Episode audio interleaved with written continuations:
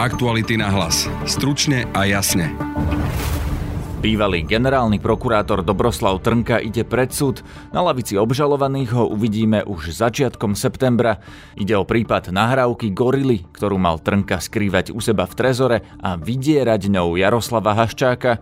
Usviečať ho má iná nahrávka Trnkovho rozhovoru s Marianom Kočnerom. Chcem mať absolútny pokoj. Ešte raz. Toto sa vám môžeš opýtať. Ešte raz sa dovidenia. Konec. Toto je všetko. Konečná vec. Ešte Dobroslav Trnka túto nahrávku spochybňuje. Či tá nahrávka je naozaj môj hlas a jeho hlas? Či to nie je nejaký kompilát? Alebo či to viem vytvoriť počítačovo aj ja, aj vy? Bol rozhovor s Kočnerom iba fingovaný? A ak áno, je možné Trnku odsúdiť?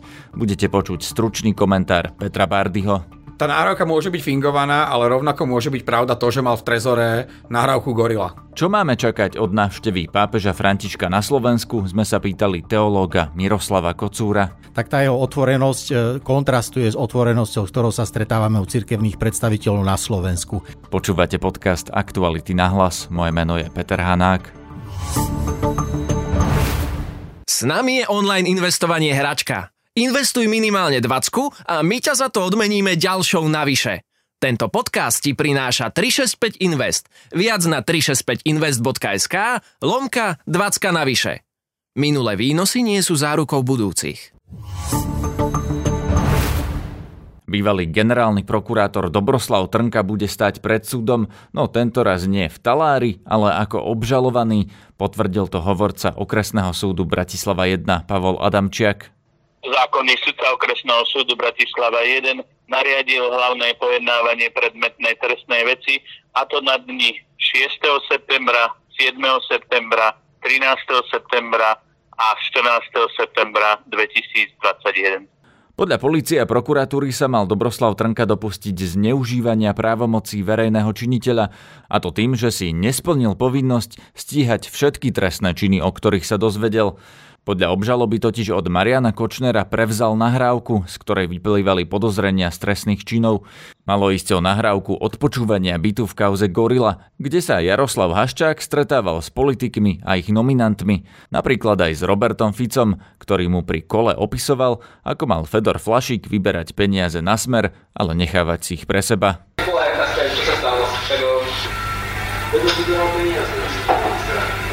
Tak, tak sa zvedol, že mal policiu.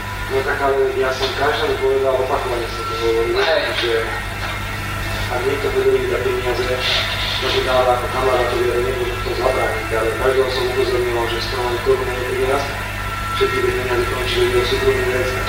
Aj tieto podozrenia z trestných činov mal Dobroslav Trnka riešiť, no podľa obžaloby namiesto toho skrýval nahrávku v trezore, že to tak bolo a že mu jej časť púšťal, vypovedal aj jeho nástupca Jaromír Čižnár. Verejnosť najviac šokovala iná nahrávka, na ktorej sa o gorile hovorí, a to rozhovor medzi Marianom Kočnerom a Dobroslavom Trnkom. Táto dvojica sa rozpráva o tom, ako mal Trnka údajne gorilov vydierať Jaroslava Haščáka. Prečo ste išli vydierať toho, toho Haščáka? Čo si od toho očakával? Keď si sa mal stať generálny prokurátor, bohužiaľ nám jeden chýbal, ale aj on bol ten, ktorý na to zložil peniaze a dal tam za teba milión eur. Presne tak isto, ako som milión eur za to dal ja. Moja, moja idea bola taká, že keď odejde z prokuratúry, tak sa u vás zamestnám v nejakej bezpečnostnej službe a chcem mať absolútny pokoj. Ešte raz. Toto sa ho môžeš opýtať. Ešte raz sa Dovidenia. Konec. Toto je všetko. Konečná vec. Dobroslav Trnka spochybnil pravosť tejto nahrávky v rozhovore pre televíziu Markíza. Či tá nahrávka je naozaj môj hlas a jeho hlas? Či to nie je nejaký kompilát? Alebo či to viem vytvoriť počítačovo aj ja, aj vy? Ja vám dá scenár, vy to vytvoríte v dnešnej dobe. V štúdiu mám teraz šéf-redaktora Aktualit Petra Bardyho, vítaj. Ďakujem pekne.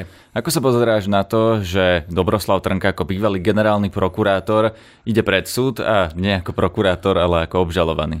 Každopádne je to z môjho pohľadu veľmi zásadný krok, lebo Dobroslav Trnka patril presne do tej skupiny ľudí, ktorí boli veľmi blízko viacerým politickým subjektom z vládnych koalícií a bol blízko aj ľuďom, ktorí, ktorí boli na tej druhej strane, alebo teda na tej druhej strane zákona napríklad Marian Kočner.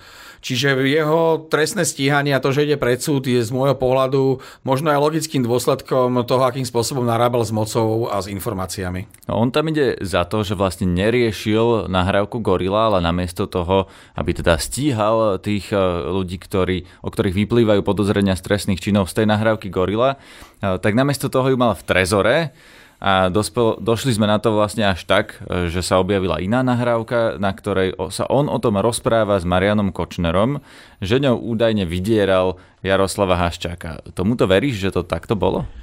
Tak ono to v podstate je úplne jedno, či tomu ja verím alebo neverím. Dôležité je, ako to naozaj bolo a či, či už strana žalujúca alebo strana hájaca sa či uh, oni dokážu pravosť alebo fingovanosť tejto nahrávky. A pokiaľ tá nahrávka bola fingovaná, čo v nej bolo fingované, lebo, lebo to nemusí byť len fingovaná nahrávka v zmysle, že to nebol hlas alebo že to bol hlas podobný Trnkovi, Uh, môže, tá fingovanosť mohla byť aj v tom, že tí dvaja sa dopredu dohodli, čo budú hovoriť a a potom, že prečo sa o tom bavili, že či, či fingovali to, že, že Trnka má nahrávku Gorila, alebo či fingovali to, že Kočner nadáva Trnkovi za to, že mal vydierať Haščaka, či to, či to nenahral e, Kočner len kvôli tomu, aby Haščakovi ukázal, ako má pod kontrolou Trnku. Čiže ja sa veľmi teším na ten, na ten súd e, s Dobroslavom Trnkom a hlavne na to, čo bude vysvetl- ako to bude vysvetľovať pred súdom, pretože tam môže odznieť ešte veľmi veľa veľmi zaujímavých informácií. On sa napríklad môže brániť tým, že tá nahrávka bola fingovaná, teda že Marian Kočner mu povedal, čo má rozprávať, ale z tvojho pohľadu, ak by tá nahrávka naozaj bola fingovaná, v zmysle, že sa s Kočnerom dohodli, kto čo bude hovoriť, aby Kočner sa potom mohol obrániť pred Haščákom, tak dá sa to, čo v nej zaznie, vôbec použiť, alebo čo je tá dôležitá informácia v nej? Tá nahrávka môže byť fingovaná, ale rovnako môže byť pravda to, že mal v trezore nahrávku Gorila. Čiže ak nahrávka je fingovaná a policia bude mať inak e, iné informácie, ktoré by potvrdzovali, že disponoval nahrávkou Gorila, tak fingovanosť tej nahrávky je vlastne irrelevantná. Relevantné je to, že disponoval nahrávkou Gorila a že v tej veci nič nepodnikol. Čiže ne, ja nie som sudca, nie som ani, nie som ani odborník na, na dokazovanie tohto typu trestnej činnosti takýmto spôsobom prevádzanej. Hovorím, pre mňa je to zaujímavý prípad a budem to sledovať aj akým spôsobom sa s tým vysporiadajú e, členovia Senátu a, a prokuratúra. Je to, je to naozaj veľmi dôležité že sa tam postaví človek ako Dobroslav Trnka. Aktuality na hlas. Stručne a jasne. V štúdiu mám momentálne teológa Miroslava Kocúra. Vítajte. Ďakujem, dobrý deň. Ešte kým začneme, tak upozorním, že vy ste kandidovali za Progresívne Slovensko a boli ste tam jeden zo zakladateľov platformy Progresívny veriaci, tak aby ľudia mali celú informáciu o tom, koho máme v štúdiu. Áno, sedí to. No a chcem sa vás pýtať na návštevu pápeža, čo od nej očakávate? Čo bude podľa vás čo to prinesie vôbec Slovensku? Ja si myslím, že tie akcenty, ktoré pápež František e, otvorenosťou pri komunikácii zvlášť s médiami aj s niektorými otázkami už pri synode e, o rodine otvoril, vlastne pýtal sa v dotazníku, čo si veriaci a predstavitelia jednotlivých lokálnych cirkví myslia o niektorých moderných trendoch, napríklad riešenia vzťahu osôb toho istého pohľavia ich partnerstiev, potom otázku rozvedených a ich pristupovaniu ku sviatostiam. Takže zaujímavé bolo, že ho zaujímali názory ľudí, ktorí žijú v bežnom živote a sú konfrontovaní s tým, ako dnešná spoločnosť mimo toho cirkevného prostredia žije, tak tá jeho otvorenosť e, kontrastuje s otvorenosťou, s ktorou sa stretávame u cirkevných predstaviteľov na Slovensku. E, keď to skrátim, nové odpovede na staré otázky, to je to, čo ponúka pápež František a hľadá ich v dialogu s inými. To je to, čo by mohlo e, osviežiť tento diskurs, ktorý sa na Slovensku ako si zúžil len na ten, e, by som povedal, už taký schematický zápas tých tradičných a tých, e, kde je to už skoro až pejoratív, tých liberálnych alebo progresívnych e, veriacich, ale s tým malým P, pretože samozrejme to je len názov našej platformy. No na to sa práve chcem pýtať, že čo konkrétne ty myslíte? Čo konkrétne si slubujete od návštevy pápeža. Že túto otázku, toto rozdelenie, to, čo vidíme, že vlastne jedni na druhých často po Facebookoch, často aj inak píšu, že tí liberáli to sú takí a takí, tvrdia tí konzervatívci v cirkvi a často aj naopak. Čo si od pápeža v tomto slibujete? Že čo, postaví sa na jednu stranu alebo povie, že podajte si ruky, alebo čo máme od neho čakať? Hej. To, že sa vytvárajú tieto dva tábory aj umelo a podľa mňa aj nie celkom čestne, ako keby sa prezentovalo len to jediné kresťanstvo, ktoré prezentuje napríklad katolícka církev a v rámci katolíckej církvy povedzme úradná církev, ktorou sú biskupy, že vlastne v rámci akademického prostredia neexistuje to, čo som zažil na univerzitách v Ríme, v Jeruzaleme alebo inde v Nemecku alebo Rakúsku, že jednoducho teológia je otvorená veda, ktorá hľadá nové odpovede, že to nie nie je ideológia, ktorá len potvrdzuje to, čo chce dokázať. Takže ten prístup pápeža Františka by mohol otvoriť túto, toto okno ku pluralitnejšiemu vnímaniu kresťanstva ako takého, že sú tu na rôzne prúdy ľudia, ktorí vedia zmieriť aj poznatky novej vedy so svojou tradičnou vierou, že hodnotový postoj kresťana, ktorý nie je tradičný, nie je o nič menej zaujímavý, o nič menej mystický, o nič menej duchovný ako duchovné postoje tých, ktorí uprednostňujú povedzme tie tradičné a staré pohľady. Tu vám do toho vstúpim, lebo vy v podstate hovoríte, áno, že očakávate od pápeža, že vlastne potvrdí ten ako keby váš pohľad na svet. A toto už mi povedal napríklad aj pán Metod Rybár z občianskeho združenia mm. Etos, ktorý organizuje protest počas návštevy pápeža.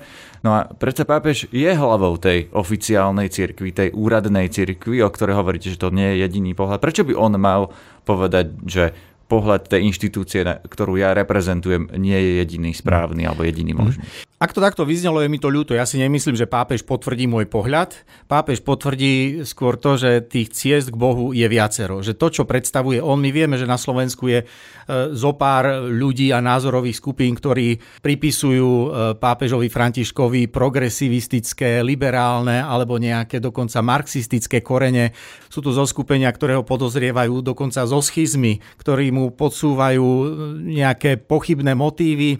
Ja poznám mnohých katolíkov, ktorí hovoria, že naši biskupy vedia lepšie, čo na Slovensku potrebujeme ako pápež. Takže ja si vôbec nemyslím, že pápež potvrdí moje postoje a to, že pápež František je iný ako slovenskí biskupy, že sa napríklad stretol s arcibiskupom Bezákom, že bol s ním na večeri, že s ním komunikuje, to je, ja som nepočul, že by niektorý slovenský biskup komunikoval, teda aspoň arcibiskup Bezák o tom nerozprával, že by bol s niektorým zo slovenských biskupov na večeri, že by ho niekto nejakým spôsobom prijal. Tento ľudský prístup je niečo, čo Františka robí vo významnej miere iným a to je práve to, že keď je človek otvorený dialogu, tak nevie, ako ten dialog e, skončí. Tak tam je ten otvorený koniec. E, samozrejme, organizovať protesty voči pápežovi, proti nemu a tak ďalej, no tak je to legitímne, ľudia majú názory. Ja proti nemu protestovať nepôjdem. Ja si myslím, že práve v rámci kresťanstva tento otvorený dialog má miesto. Tak aby sme to upresnili, tak to nie je protest proti pápežovi, ale títo ľudia, ktorí organizujú ten protest, tak oni žiadajú, aby sa pápež na Slovensku stretol s obeťami zneužívania a to, aby prehodnotil Vatikánsku zmluvu. A teda teraz sa vás chcem opýtať vlastne na to, čo ste sám spomenuli vy, že názor cirkvi slovenskej, biskupov aj mnohých veriacich na Slovensku je často sa zráža s tým názorom pápeža Františka, veď vidíme, že pápež František podporuje napríklad, alebo podporuje, často sa zastáva LGBT komunity, že má na to zjavne iný názor ako tí slovenskí, povedzme to tak, konzervatívni veriaci. Čakáte od neho, že aj počas tejto návštevy e, vyšlo nejaké posolstvo práve týmto konzervatívnym veriacim, že im povie, že ich pohľad na svet je povedzme limitovaný alebo že im nejakým spôsobom bude komunikovať, aby boli tolerantnejší? Ja si nemyslím, že pápež vyjadrí otvorenú podporu LGBTI komunite a ich e, práva, ale myslím si, že bude jeho pohľad kontrastovať a vyzve k tolerancii a ku konštruktívnemu postoju. A vlastne, keď sa pápež vysloví, že rešpektuje registrované partnerstvo a nejakú legislatívnu úpravu, spolužitia týchto ľudí.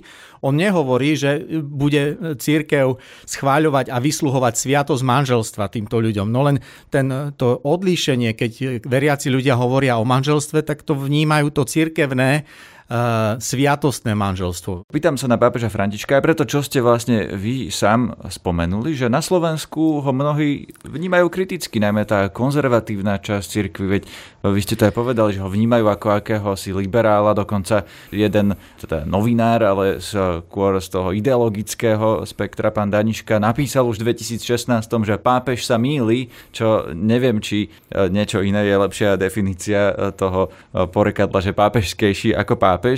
A vy ste povedali, že slovenskí biskupy, že mnohí tvrdia, že slovenskí biskupy majú na to lepší pohľad ako pápež sám. No, no a moja otázka teda je, že či názor pápeža vôbec na Slovensku zaváži medzi slovenskými veriacimi, ktorí sú presvedčení o niečom, ktorí sú pomerne konzervatívni a teda na pápeža sa pozerajú ako na liberála, aj keby ich nejakým vyjadrením prekvapil, zaváži podľa vás? Je to, znie to ako absurdná otázka, ale zaváži názor pápeža E, voči slovenským veriacim? Ja si myslím, že niekedy sa o názoroch pápeža nikdy nepochybovalo. Je paradoxne teraz dobré, že tradičná časť tohto spektra pochybuje o niektorých postojoch pápeža, ktoré sú jeho názorom. To nie je otázka dogmy alebo vierovky. Pápež sa naozaj môže míliť, lenže niektorí ľudia si to nepripúšťali.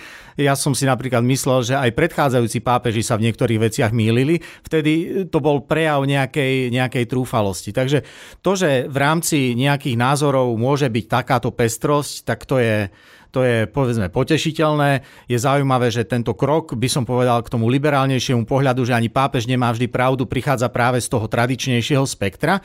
Ale to, že tu na, sa vzbudí takáto, takýto záujem, že tu bude nejaká diskusia, sú tu, sú tu tisíce ľudí, ktorých ja volám šedou zónou, ktorí budú sledovať tento dialog a to kritické myslenie je prítomné v tejto spoločnosti. Keď sa tieto témy otvoria, ľudia si budú e, vytvárať názor. Niektoré názory, niektoré postoje aj vy novinári budete formulovať inak, budete vidieť, že to nie je len e, názor úradnej cirkvi, sú tu, aj vy ste dnes poznali, pozvali napríklad mňa a že sa o tomto rozprávame e, v tej šedej zóne, nie úradného postavenia alebo nejakého mocenského postavenia. A je tu veľa ľudí, ktorí sú veriaci a nevedia sa stotožniť napríklad s tým, čo hovorili niektorí biskupy na adresu, čo ja viem, niektorých politických, morálno-teologických, bioetických tém.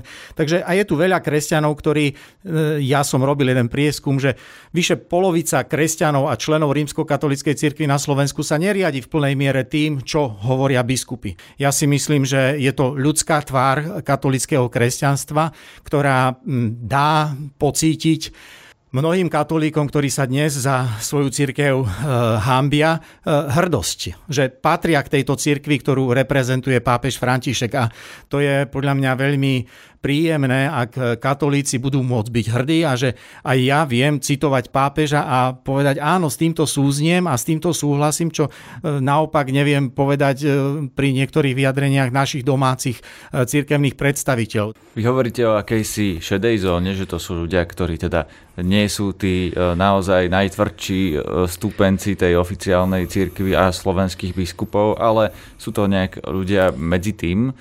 No a čo podľa vás pápež v nich ešte môže vedieť ovplyvniť? Môže napríklad eh, zmeniť ich názor na takú otázku ako napríklad migrácia, lebo vieme, že práve toto je tá otázka, pre ktorú sa eh, pápež František nezdrží v Maďarsku, ale odtiaľ po veľmi krátkej návšteve, kde sa odmietol stretnúť s Viktorom Orbánom a s maďarskými politikmi, pretože nesúhlasí s ich pohľadom na migráciu, preto ide k nám, lebo vieme, že pápež je voči migrantom veľmi ústretový. Ale naopak na Slovensku dlhodobo je tu ten narratív, kde väčšina obyvateľstva si myslí, že, že migranti sú skôr hrozba a vieme, že Slovensko odmietlo pomáhať utečencom z iných krajín. Dá sa toto podľa vás zmeniť?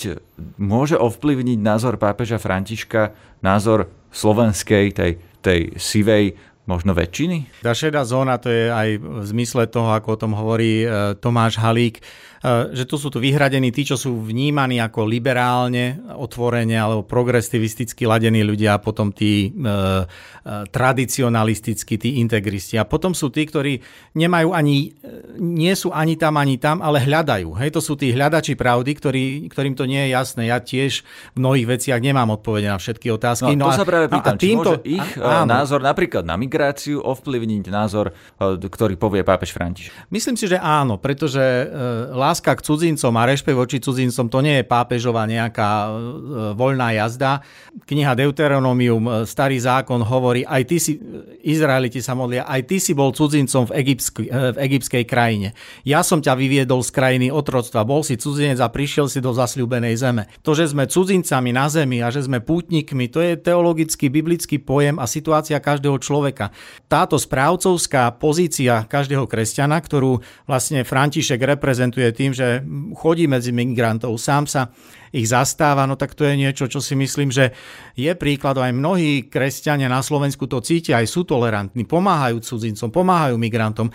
Ale áno, tá politická agenda e, odmietania migrantských kvót a tých riešení, ktoré neviem, či boli najsprávnejšie, dali sa komunikovať inak, ale bola to dobrá munícia pre populistov, aby jednoducho vzbudili, pretože áno, máme strach pred tým, čo nepoznáme. Migranti by nám niečo zobrali a tak ďalej. Toto u mne použili. A keď František že sa nemusí báť, on sám ako cudzinec Argentínčan je teraz pápežom, bude námetom na prehodnotenie. Otázka je, do akej miery ten ich názor je už taký pevný, že ho nikto nezmení, lebo aj keď sme chodili... To je to, čo sa vás celý čas pýtam. Ale to je vždycky, to sú kvapky, kvapky vieme, že voda na kameni nemôže nič spôsobiť, ale keď dlho kvapka na to isté miesto, tak vie v ňom vyhlbiť malú jamku. Ja si myslím, to je aj zmysel tých pastoračných návštev, aby e, pápež e, nastavoval zrkadlo miestnym církvám, aby ich povzbudzoval v tých veciach, v čom sa im darí a ukazoval nové cesty tam, kde tie cesty treba nastúpiť a to je otváranie tých nových dverí, otváranie odpovedí na otázky, ktoré sa bojíme zodpovedať, alebo ponúknutie iných odpovedí na príliš schematické alebo príliš zabehané stereotypy, ktoré máme. Takže e, v tomto je tento, toto 21. storočie, ale vlastne keď Jan Pavol II začal ako mediálny pápež cestovať po celom svete a tie jeho pastoračné návštevy boli nabité práve týmito kontaktami a tým stretnutím s tým reálnym svetom. V dnešnej situácii pápež František naozaj predstavuje aj medzi svetovými lídrami, lebo on je aj hlavou teda mini štátu, ale aj hlavou cirkvi, ktorá reprezentuje asi miliardu e, populácie svetovej. Podľa mňa tento hlas je dôležitý a to, že či ho budeme počuť, či sa niečo stane v našich životoch, v našej spoločnosti, či to nejakým prevratným spôsobom ovplyvní niečo a či Slovensko 16. E, septembra bude úplne iné, tak nebuďme zase idealisti, buďme realisti, ale to, že zaznie tento hlas a bude tu prítomný, tak ja si myslím, že to je samo o sebe veľmi veľká vec. Pekný víkend želá Peter Hanák. Aktuality na hlas. Stručne a jasne.